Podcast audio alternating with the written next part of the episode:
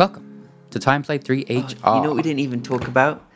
We didn't talk about how weird Tom Clancy games are and the Rainbow Six franchise has been.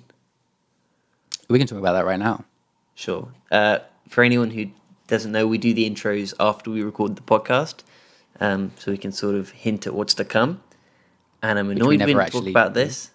No, we never do. But it's such a weird franchise, the Rainbow Six series. The Tom Clancy series. Yeah.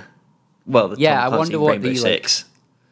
Did you ever play any of them when you were a kid on like Xbox and PlayStation? No, I never did. They were like competitors with COD, and a lot of my friends used to play them, and I found them horrifically boring. Yeah. And I had many a day as like a young teen going to a friend's house with other friends, and then being just so bored playing that game for like 3 hours. What was it, like Vegas? Yeah, Vegas, and there was another one. There are a couple. But yeah, the whole Tom Clancy thing is like, I wonder what that executive decision at Ubisoft was, where they were like, let's just buy the Tom Clancy license. I mean, it's the Rainbow Six book series, I imagine. Well, he wrote a lot of books. Obviously. A lot of books. Not just Rainbow Six, right? Like he's written like a million. Did he write Splinter Cell? That's a Tom Clancy thing? Really? But it's so strange because like it spawned so many of Ubisoft's like successful. He's got series. Very little eyes, Tom Clancy. I think he's just got a big face, maybe. Tom Clancy books. I want to know how many books he's published. Tom Clancy books, how many? Did he write Jack Ryan? At least 12. I googled Tom Clancy books, how many, and Google brought up the official like Google answer at the top, and it said at least 12. At least. I think also at some point his name became a franchise and people started writing ghostwriting books under his name. Yeah. Oh, weird. 3, 4, 5, 6, 7, 8, 9, 10, 11, 12, 13, 14, 15, 16. I mean, there's like 22 here, and then there's post-Clancy novels, non-fiction. Oh. Created by Tom Clancy. I mean, it's like 100 books. Yeah. Then, yeah, here we go. Video game novelizations and tie-ins. Splinter Cell. Ghost Recon, End War, Hawks, The Division, Rainbow Six. End War? Oh yeah, he did those plane ones. Those plane games that was Hawks. Made. Yeah, that came out for PS3. We played the demo of that. So weird. Like so what a weird pick to be like, let's base almost our entire studio off this guy's shitty. They're not shitty. People love them, dude. My dad loves them. Oh, just freaking like generic action books, like oorah American bullshit stuff. Well, have you ever read one? No. There you go. Maybe it was. But that. I have played through some of these games. That's they're true. Very, very pro, whatever. But sure. But it's like the ultimate. You can't say he hasn't put in a good effort. Like he's dead is. Now, he is. I have no idea. I think he's dead. It's like the quintessential generic action book. Oh, yeah. Yeah, he died in 2013. R.I.P.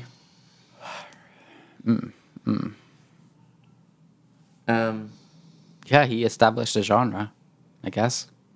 Yeah, Legend of the Game. Not a game I'm interested in. But you can't deny his work. And this week... we played 3 hours of Tom Clancy's Rainbow Six Siege.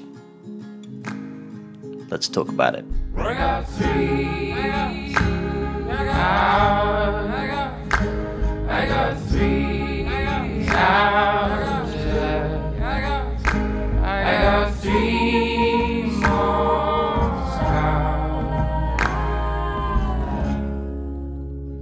hours. Lucky. Louis. Hi. Hey, what's up? We're back, man. We're back again. Tuesday morning this time. We're a little late. My fault. Yeah, that's all right.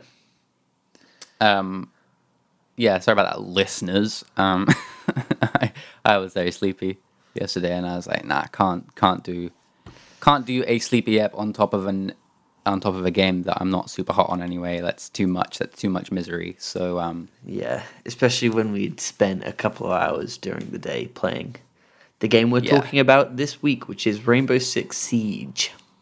But before we get to that, Lockie, do you want to get something off your chest? No. Are you sure? Do I? You tell me. Sounds like... Well, I just feel like, you know, what, 10, maybe 20% of our gaming time has been taken up by something that's really troubling you the last couple of days, and I thought maybe you just want to vent before we go into the game. I tell you what, I'm feeling a lot better today. Yeah? I woke up feeling, better today. You're starting to process it, move on? Yeah. Next chapter? Well, I mean, and move on, I don't know about that, but at least maybe I'm not as bitter as I was these last 2 days. Okay. Which was... well, wait, hang on. It's Tuesday today. Sunday, to be fair, I wasn't bitter in the day. On Sunday, there was a football match between Brentford and Swansea. I'm a Brentford fan. And there was a bit of a unjust red card given in the first leg of the playoffs. And unbelievable. We are down 1-0, and it all felt very wrong and put me in a bit of a bad mood for a couple of days. But I feel like, even just speaking to you for the last 5 minutes, I feel like a weight has alleviated your... There's something's shifted in your persona. I think it was just one more sleep was what I needed. Yeah. I think it was I think I just needed a full day of saltiness. Yeah. And I'm still salty. Of course. But less actual salt and more just internalized salt. It's deeper down. You swallow. Anyway, the second leg's tomorrow, Louis. So it'll either be extended. It'll be will heroically come back and win. In which case, the salt will be all taken and justified and flipped into joyous celebration as we prepare for the playoff final. Or, more likely, it doesn't happen, and the last game at Griffin Park is a travesty. And this is, look, this is the last time they're ever playing at this stadium that they've played at for over 100 years. Because they're moving stadium next season. Do you say mystery? History. Oh, he said mystery. Mystery. Must to be solved, I'm sure. Yes, a lot of history. So hopefully we can come back with a nice 3-1 win, and everything would be awesome. Well, for the sake of this podcast and our friendship, I truly hope they do well. Yeah, and I hope so too. Never have I had more motivation to care about a football match. Good. I mean, it's, it would be nice. But if they lose, the saltiness will just be extended for probably longer as well. So. Great. Yeah. Can I ask one question, and then we can totally move on from football? Sure. I mean, this is probably the most you've talked about football in your life. Why Brentford? Where did that come from? Local team. Just kind of Brentford, do it. Well, you know, I've only been properly this second season as a season ticket holder. And just local team. Get there in 15 minutes, half an hour. That's nice. Yeah. How much are the tickets for these things? 20 quid a game. Okay. Excellent. Video games, Lockie. You like them. I like them. They keep making them. Hell, they do. Lots, and them is everyone, because there's a million. And I've finally gotten to the place in my life where I'm fine with just letting games pass. You know what? Final Fantasy VII Remake. Whatever. Let it pass. Yeah, man. Who needs it? Who needs it? Last of Us 2. Whatever. Whatever. Just let them pass. One day. Because there's maybe so many that I'm not going to keep up with all this stuff. You say that, but Lockie, you just play World of Warcraft. At the moment, yeah. So, it's not like you're, bombarded with games you desperately need to play. You're just quite happy playing your one game, which I respect immensely. Well, it's, I tell you what, immensely is maybe strong. That's fine. I tell you what, it's a zero pressure sort of thing going into these games. Yeah. You just log on and you got shit to do. And if there's pressure, you're in control of when it's coming. Mm-hmm. You know what I mean? You can start a game experience and go, you know what? I'm ready for some pressure. Queue up for something. Have full focus for half an hour and then do something chill for a bit.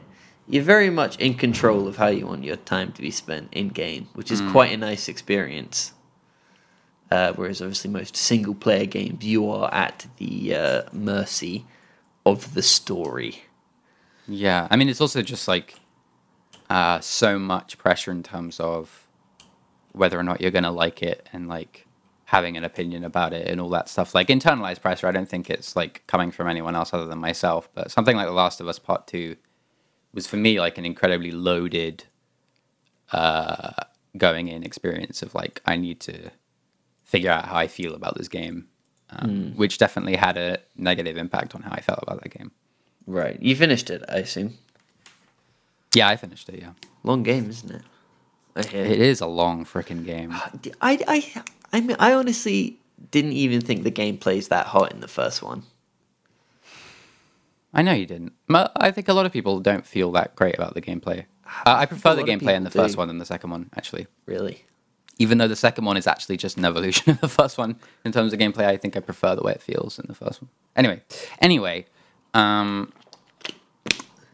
we're going to talk about a game that has been out for many years. People seem to continue playing it. We played Rainbow Six Siege, I think you already said that, for about 3 hours together, mostly. Lockie, what is Rainbow Six Siege? Rainbow Six Siege is a online first-person shooter which is designed to give you cool moments. We only played one game mode, which was a sort of terrorist versus CIA, FBI, SWAT team, Megaforce, where there are two bombs within a confined area, and you have to enter into this space and either take out all of the terrorists and disarm the bomb, or if you're on the opposing team, take out those members who are coming in trying to diffuse your bombs. Yeah, it's a similar setup to something like Valorant or Counter-Strike. It plays differently, but the basic premise of there's a bomb, you need to stop it before time runs out or everyone dies. Yeah, it's 5v5, one life, you don't respawn each round. And we didn't play any, as you said, we didn't play any other modes, but I know there's a hostage mode, and I played a little bit of these sort of, I think they're called situations, which kind of these... it's almost like tutorial sections, except they don't really tell you how to play very much, but they're more about sort of, they're interesting. I kind of did want you to check them out because they are an interesting way of because they're not tutorials and they don't really tell you the controls, but what they're teaching you, they're trying to teach you sort of basic habits and gameplay habits of okay, here's a section where the first one was just go through this house and kill every terrorist. And it's just you. And it's trying to naturally teach you about checking corners and marking enemies and all that stuff without being press X to mark an enemy. They're interesting. They're stressful. I found them really tense. Really? You get one, you can't respawn, you die. You're against really, the AI is really dumb. But I found them quite stressful. I played that first. For 40 minutes, and then I just felt immensely stressed about playing the multiplayer Yeah, you came in with a bit of hesitation in that first game. Yeah, it just occurred to me, like, God, this is a multiplayer game that's been around for a significant period of time. It has a very strong fan base, and it's not easy. And just from playing the single player, it was immediately apparent how different it feels to other multiplayer shooters I've played recently, just in terms of like game feel. Got a bit of a curve as well in terms of knowing what you can and should do. Yeah, it gives you a lot of options, and you have so many sort of things that you can do. You're like, what on earth do I pick? It's not like we played Valorant recently, and Valorant was much more pick up and play, which is almost surprising in a way, but way more like. At the very basic level, like, Valorant is just an FPS, sort of go around, make sure you kill everyone. And yeah, I mean, at the end of the day, and to an extent it's the same with Siege, but at the end of the day, in Valorant, you see someone, you aim, you shoot, you move on. Yeah, and it's just like, you just kill them as fast as you can, and then you keep moving, whereas in Rainbow Six Siege, like, it feels like it, to be successful, you really have to move in a way that isn't typical for most shooters. It's a lot slower. Oh, gosh, we'll get to the movement in a bit, but, I mean, we haven't really described the thing that makes Siege, which is it allows you to do an insane amount of crazy things. So many of the walls are destroyable. You can just smash through pretty much any wall in the game. You can shoot holes in the wall and look through tiny little bullet holes and then shoot people through the bullet holes. You can grapple up the sides of buildings. You can jump in through windows. You can rappel from ceiling lights and then hang upside down and shoot people while descending your grapple. You can set up barricades. You can put up shields and then do that sort of stuff. You can set up little cameras everywhere. You have little drones that you can look through. You can set up beepers. You can call people's phones to find out where they are. A million, billion plus. That list goes on and on and on and on. And there are many different unlockable agents that you can play and all have different abilities. So I'm really fascinated by the life of Rainbow Six Siege, because from what I remember, when that game was announced, it was sort of a little bit disappointing. Really? I thought people were like, yeah, straight off the bat. I think they were excited that it exists, but I think like it launched with like just the however many operatives you can now get without having to spend any money, which is like like 10 around the top. And I think people didn't maybe quite get it. It was during that time where Ubisoft kept announcing games and showing them off, and they looked way better than their final version. So it was another one of those of like, why? I think it was that sort of like cross-gen period of like, this is what the PS4 can do, and then they got there and it's like, actually, maybe the PS4 can't quite do this. So some stuff like Watch Dogs and stuff like that, everything got like quote unquote downgraded. Sure. Which is just an unfortunate development process. It's so weird to think that Ubisoft like made these games. Yeah, you don't really think, especially with a game like an online game, I should say, like Siege. You sometimes forget that you're playing a Ubisoft game, despite the fact that you're bombarded by some Uplay crap every 2 seconds. Yeah, constant Uplay stuff. God. Engage with our service, please. Stop. Yeah, I don't want to. So I am interested in that curve of like, it's now like a sort of, it's not even cult, it's like a very successful in its own way, going along its own path and trajectory, has a big player base of like committed fans. Yeah, people love it. And you can see why it's as you were saying, it's got all the skills, and all of these skills are based around. They're much more like evidently tactical than like other first-person shooters. They're not as like offensive, and you have this really interesting divide. So there's, a bunch of unlockable characters all with different skills. Although some of them are quite similar, but they are. You have different operatives for terrorists and what do they call the cops in this game? They're just counter terrorists, attackers, and defenders. So you have different sort of players for attackers and defenders. So you've got, I don't know, like 25 on each side that you can unlock. And it's cool because... I think more. Yeah, maybe more. Quite a lot more.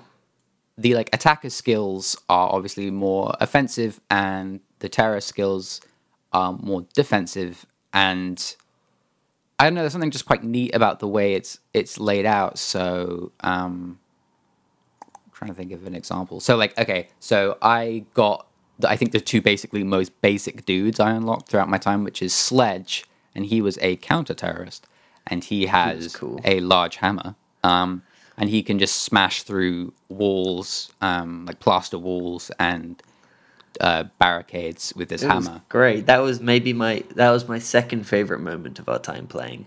Yeah. And it was me just us walking together, and they'd be like, "All right, like this wall," and then you just smashed it. Yeah. And we walked through, and that's just another wall. I'm like, "All right, Lou, right there, yeah. Smash." That's the one. And again, walk through. You know what to do, bud. Smash. Yeah. And we just walked straight through this area by crashing through every wall. And then, yeah, the terrorists have more defensive skills. So I got this guy called Smoke, and he has a remote detonated smoke grenade, which is not as exciting. But, like, I think there's something really cool about how the characters are designed to be played in a specific way for each side of the team, because like I preferred being a terrorist because I really like the feeling of like everyone being cooped up in a room sort of trying to protect these bombs, and you basically just get to camp, which is great fun because no games, it's like it's bad form to camp in most first person shooters, but in Siege it's encouraged. Sure, you have to be tactical about it, but anything where you're given an objective, I think it's okay to camp because you're playing around a certain area.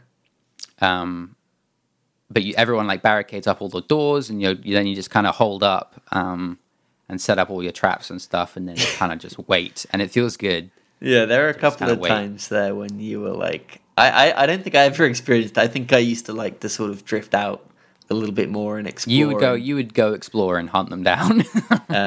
Or I'd walked like a different part of the area, set up a little barricade, and then camp away from everyone, which sometimes was very effective, sometimes was very ineffective. But there were a couple of times when you'd be like, "Oh, okay, we're barricading all the doors, and we're trapped inside this room with the bomb." Yeah. So I don't know. I'm sure this is different when you play more modes and with higher level players. So I don't think you're forced to. I think you can go into higher level play, but there's a beginners matchmaking mode, which is great. So that's where we were, and that's probably why we only played this one mode and two maps basically. So I assume maybe when you have higher level play, people maybe talk a bit more, but in the lower level play, everyone's just like, you have like, I don't know how long, 30 seconds, a minute to sort of set up your traps and barricades and stuff. And everyone just kind of, because they're not talking, just goes off and is like, I guess I'll just barricade this door. I did find myself going off and barricading a door, and then the other guy would go and barricade the other door, and then we're just trapped inside the room with the bombs.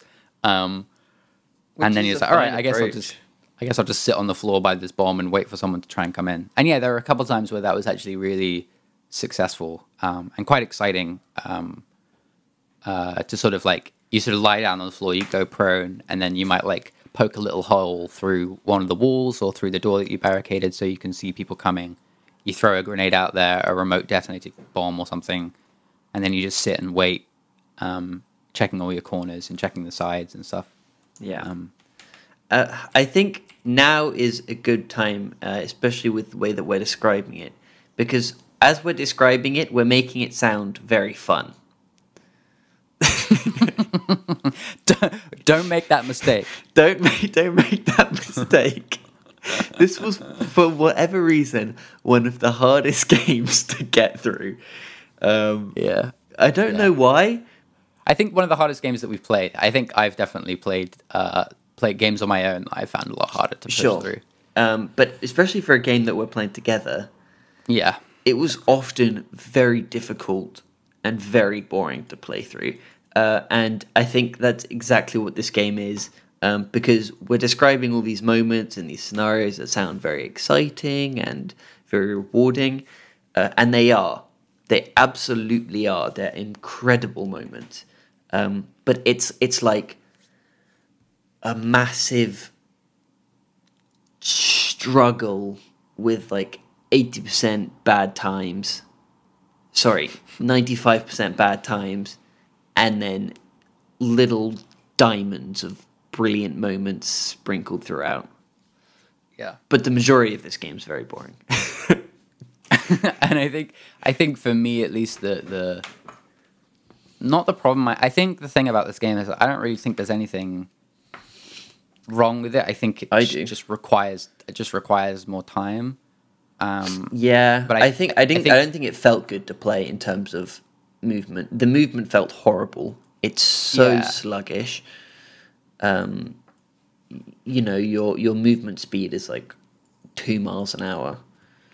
But it's intentional. That's for sure. Like I think the fact that you move so slowly makes a lot of sense because they're trying to encourage you to play. Like I think if this game played like Call of Duty, people would just run around like it's Call of Duty, and it would just be a deathmatch. I think the fact it can't just be a deathmatch when you can't respawn.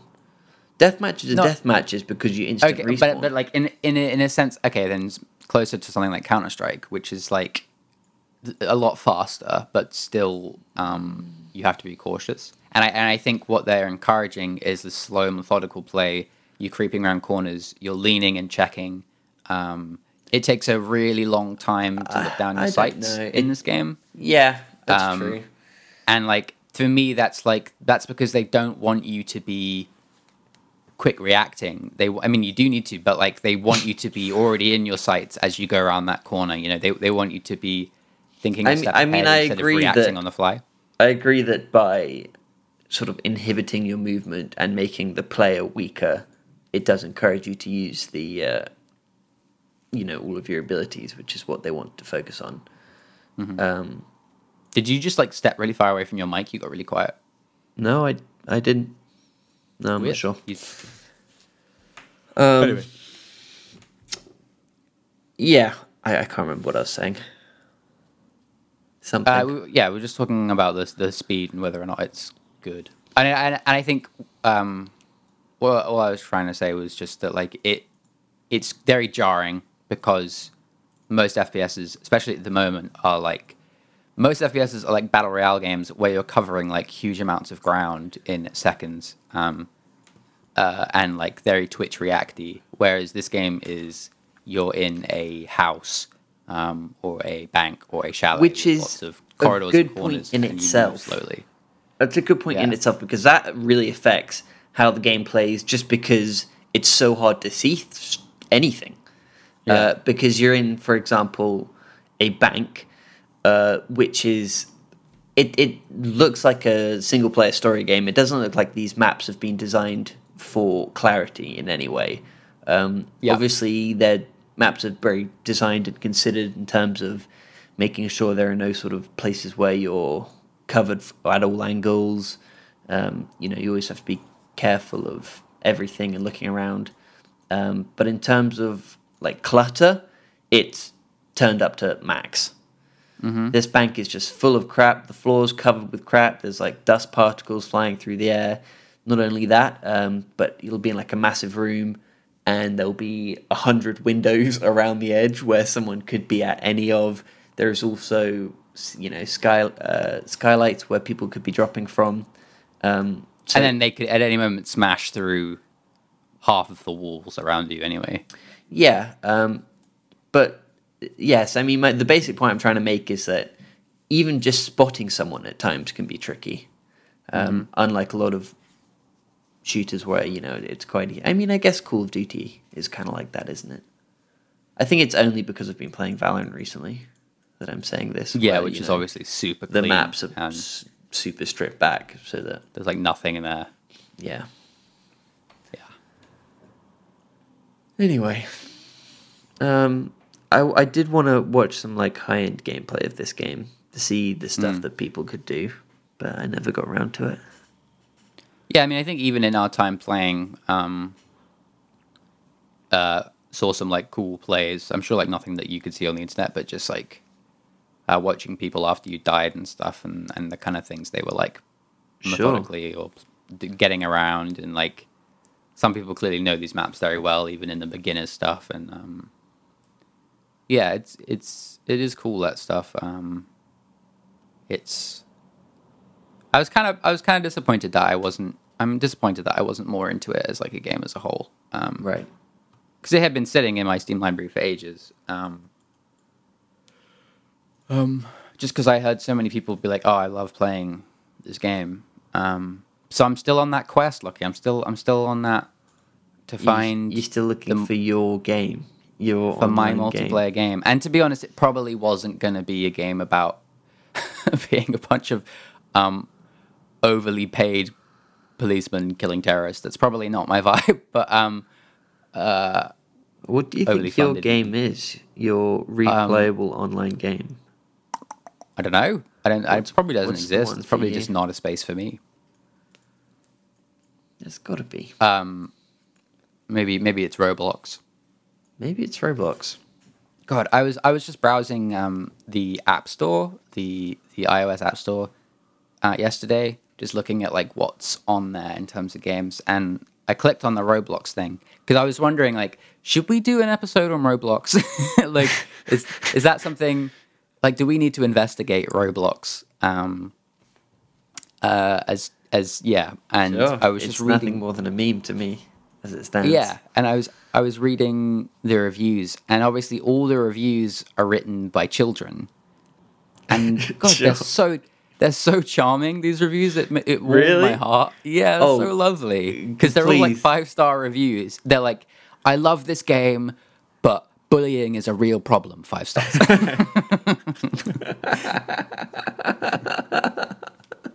It's hilarious. That's so hilarious. And that was on the App Store itself? Yeah, on the App Store iOS reviews stuff. That's so funny. Yeah. Do you remember when you used to actually look at iOS games? Do you remember when there was a time when people thought that was going to be the future of gaming? I mean, I check the Apple Arcade stuff every once in a while. I don't even know what that is. Apple Arcade was like, they launched a subscription service for games that sort of Apple helped fund to get on iOS. So you get like, ideally, the idea is that they're releasing like pretty good games, indie games basically, and you get them for a subscription. I think it's only a couple quid a month or something. Are you subscribed? Yes. Ooh. I think I've played like 2 games on there. But they do, when it launched with like a lot of great games. Like stuff that you would want to play on like Steam. I haven't really played much. Is this for iOS though, or is this for it's on all of their like devices. But obviously some games won't be on like Apple TV or Mac. But primarily, I think they expect you to playing it off like a phone or an iPad or whatever. Right. Okay. Fair enough. I mean, have you ever had any good iOS games that you like really enjoyed on iOS? I'm trying to think of ones that were really good iOS experiences, because there were a couple, weren't there? Mm-hmm. Bastion? I played Bastion. That was the most gamey game I played on an iPad, I think. I played, years ago, I played Super Brothers Sword and Sorcery on iOS. Yes. I think I played that on, like, an iPod Touch. Oh, of course. That was good, wasn't it? Uh-huh. That was, like, the mysterious pixel art. Yeah. That was, like, the best pixel art I'd ever seen, sort of, pixel art at the time. Sword Brothers Sword and Sorcery. Right, yeah, and it had good music, too. By Jim Guthrie, I think. Nice. Yeah, that's correct. He's a good composer. It's a beautiful game. What else have I played? Yeah. I mean, they got like still. You can play Journey on your iPad now if you want. And Flower and stuff. Yeah, there's a lot of indie games. I bought and have yet to play Thornbreaker, which is the RPG based in the Witcher universe, but you have to play Gwent instead of be Geralt. Right. And it's supposed to be quite good. I just haven't got around to it. Did you ever play the Gwent standalone? No, but you did. Yeah, I think I did. You did because you had to for the podcast. Oh, you didn't? I had to play Hearthstone. That was the original Hearthstone episode. You played Gwent for 3 hours. Oh, that's so funny. Uh-huh. What a good episode. It was a terrible episode. Don't listen to that episode. It was all like... You didn't even give Hearthstone a try. You didn't even try to learn any of it. Yeah, I did. I played it for 3 hours. Oh, fair enough. But it was our second episode. I committed. Was it really episode 2? It might have been our... Yeah, I think it was within the early days for sure. I think it might. I think her story might have been. I think yeah, it was Subnautica, her story, and then Hearthstone/Gwent. Wow, I'm so just in tune with the covers, and that cover is purely a Hearthstone cover. Yes, I don't think we even called it Hearthstone/Gwent. I think we spent most of the time talking about Hearthstone. Okay, who knows? I mean, it's a bit of an archive, isn't it? Yeah, I wouldn't. Anyone new to this podcast, I would don't go back. Stay away from. Stay away. Nah, it's gonna be crap, honestly. Like one day you're gonna be really bored and be like, maybe I'll check out. And it's like you're not gonna. The intro is gonna be weird. It's gonna be a different structure entirely. The music's all different. Well, the back end music. No one would make it to the back end. We're just gonna be like awkward and bad. So, on that note, don't listen to it. I'll tell you what. I will. I'll find the first episode you should listen to. What I believe to be the only episode you should start from, and then you can go from there. Is there anything else you want to say about Siege? I like the Jalopy episode, and that's quite early. I remember enjoying that episode. So go from there. Jalopy. How do you? That was the car one, wasn't it? Yes. Jalopy. Was that? Yes. By the way, you know how when we talked about that, I don't know if you remember, but I remember this game. We were talking about how like the developer was really down on it and like salty and angry about it. Do you remember that? Was this kind of? I read an article like the other day. We were like, why is he so? He was like, I give up on this game or something, and like we were like, what? Why is he talking this way about this game? It's cool. We had some problems with it, but it's a cool game. Anyway, I read an article like the other week. It might have been a really old article, but turns out his publisher announced and released a game that was basically a Jalopy clone without his consent. Right. I can't remember what it was called. It was about you play as like your Chinese grandmother, and you drive across like China or something. So it's exactly the same premise, but in China, but more like story focused. And he didn't know about that, and he got really pissed. So he sort of stopped supporting Jalopy or something like that. I don't know. Interesting though. Oh, interesting. Was this the only car game that we played? Was because I talked to this guy very briefly on Discord, the guy who made it. Really? Yeah. And I think to the extent of I recently played your game. And enjoyed it. I think it was Jalopy. It was definitely a car game. Was there no other? I don't think we've done many car games that we did early that was like Jalopy but not Jalopy. I think it was Jalopy.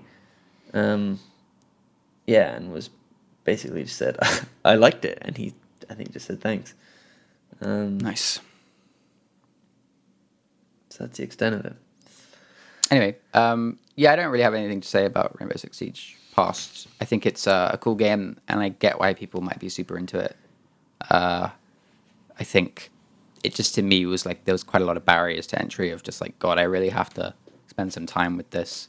I think the other thing, and it's a really boring point, but I feel like it should always be mentioned, and I do always try to mention it is like you buy the game, and then once you buy the game, there's a shit ton of additional purchases you can make.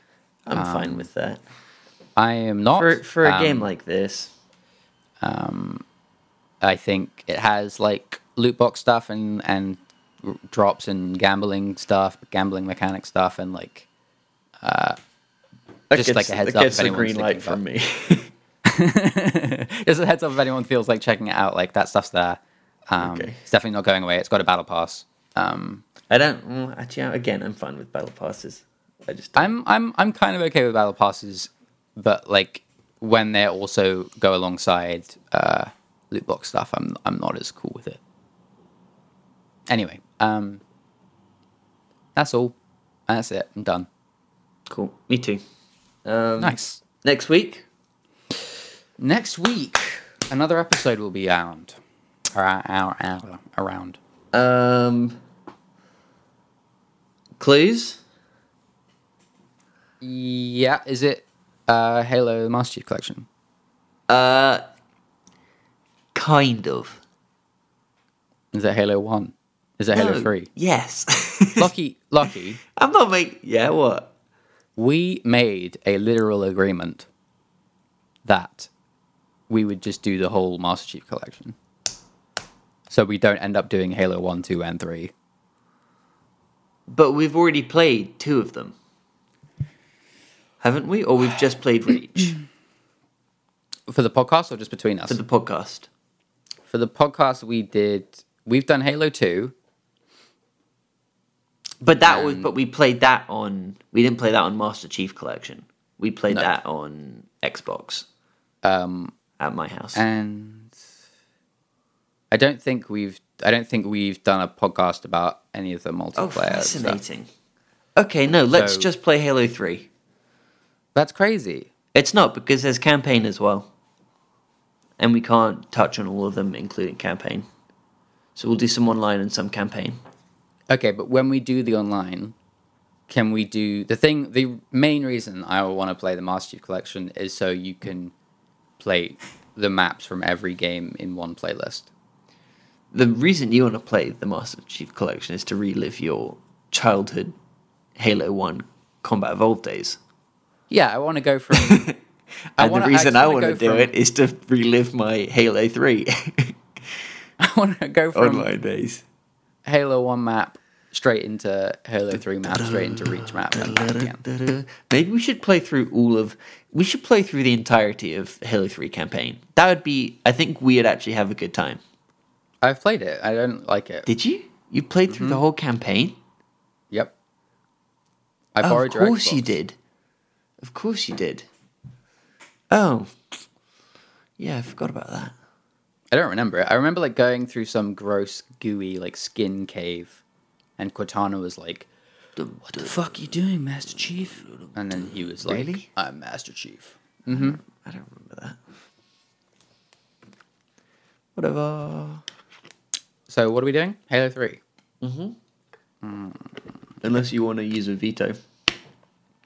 Do we have a veto mechanic set up? You get one of those. Did you just make this rule up? Mm-hmm. I'm good. I will do it. Okay. I do think it should be the Master Chief Collection, though. Are they all out? Do you want to just make it the Master Chief Collection and jump between? This is what I'm saying. Yeah. I mean, I'm happy to yield. I just think, I don't know if I'm going to have a huge amount to say about Halo 3 specifically, but I might have more to say about the collection as a whole. Next week, you will have either Halo 3 or the Master Chief Collection. We'll figure it out. I think the Master Chief Collection is missing the non-Bungie games. I think it's missing 4 and 5. That's fine with me. It's fine with me too. Cool. All right, dude. Peace. We got to do the outro, bud. Oh, sorry. You goof. Take it away. We got Twitter. I've been tweeting. Oh, what fun it's been, guys! You should really get in on this. Don't make it sound like an effort, man. Woo! Great stuff. Make it actually sound appealing. Don't make it sound like it's crap. You want to come see me tweet something? Woo! Woohoo! Yeah, nice.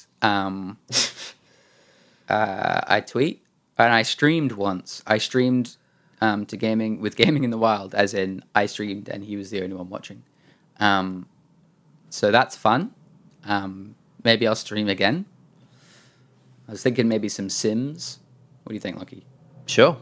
I mean, we have a Twitch now, so if you search 3HR on Twitch, Template 3HR, that's true. You'll I've now got too many things to outro, because we've got a Twitch, we've got an Instagram, we've got a Twitter, we've got a MySpace, we've got them all, and an email, and it's all the same. It's all at timeplayed3hr. So the email's the only one you actually really need to mention these days, because it's timeplayed3hr. It's Gmail. Just the name. Just look up our name anywhere, but at gmail.com. It might be there. Oh, you know what I also did secretly? Don't tell anyone. Okay. I just fiddled with the, you know, the Steam curator stuff. No. Yeah, that's where it like suggests people make like games. People make suggestions. Like, yeah, they like quote review games, and it'll they make like a big list of games. YouTube channel, and it'll be like there long. Okay. So I just like I thought, what if there's a timeplayed3hr one of these? What would that look like? Oh, God, it'd be a mess.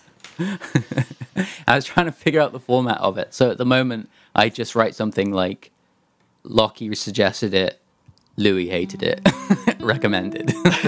That's currently what I'm doing. Every game that we ever do. It's taken a while. I've done like 10. Oh, I've lost you. I just stopped talking. Oh, okay. Anyway, so you can also find that if you're inclined. No need, though. I'd rather you do one of the other things. That's it. We go up on Spotify and everywhere else. Thanks, Lucky. Thanks. See ya.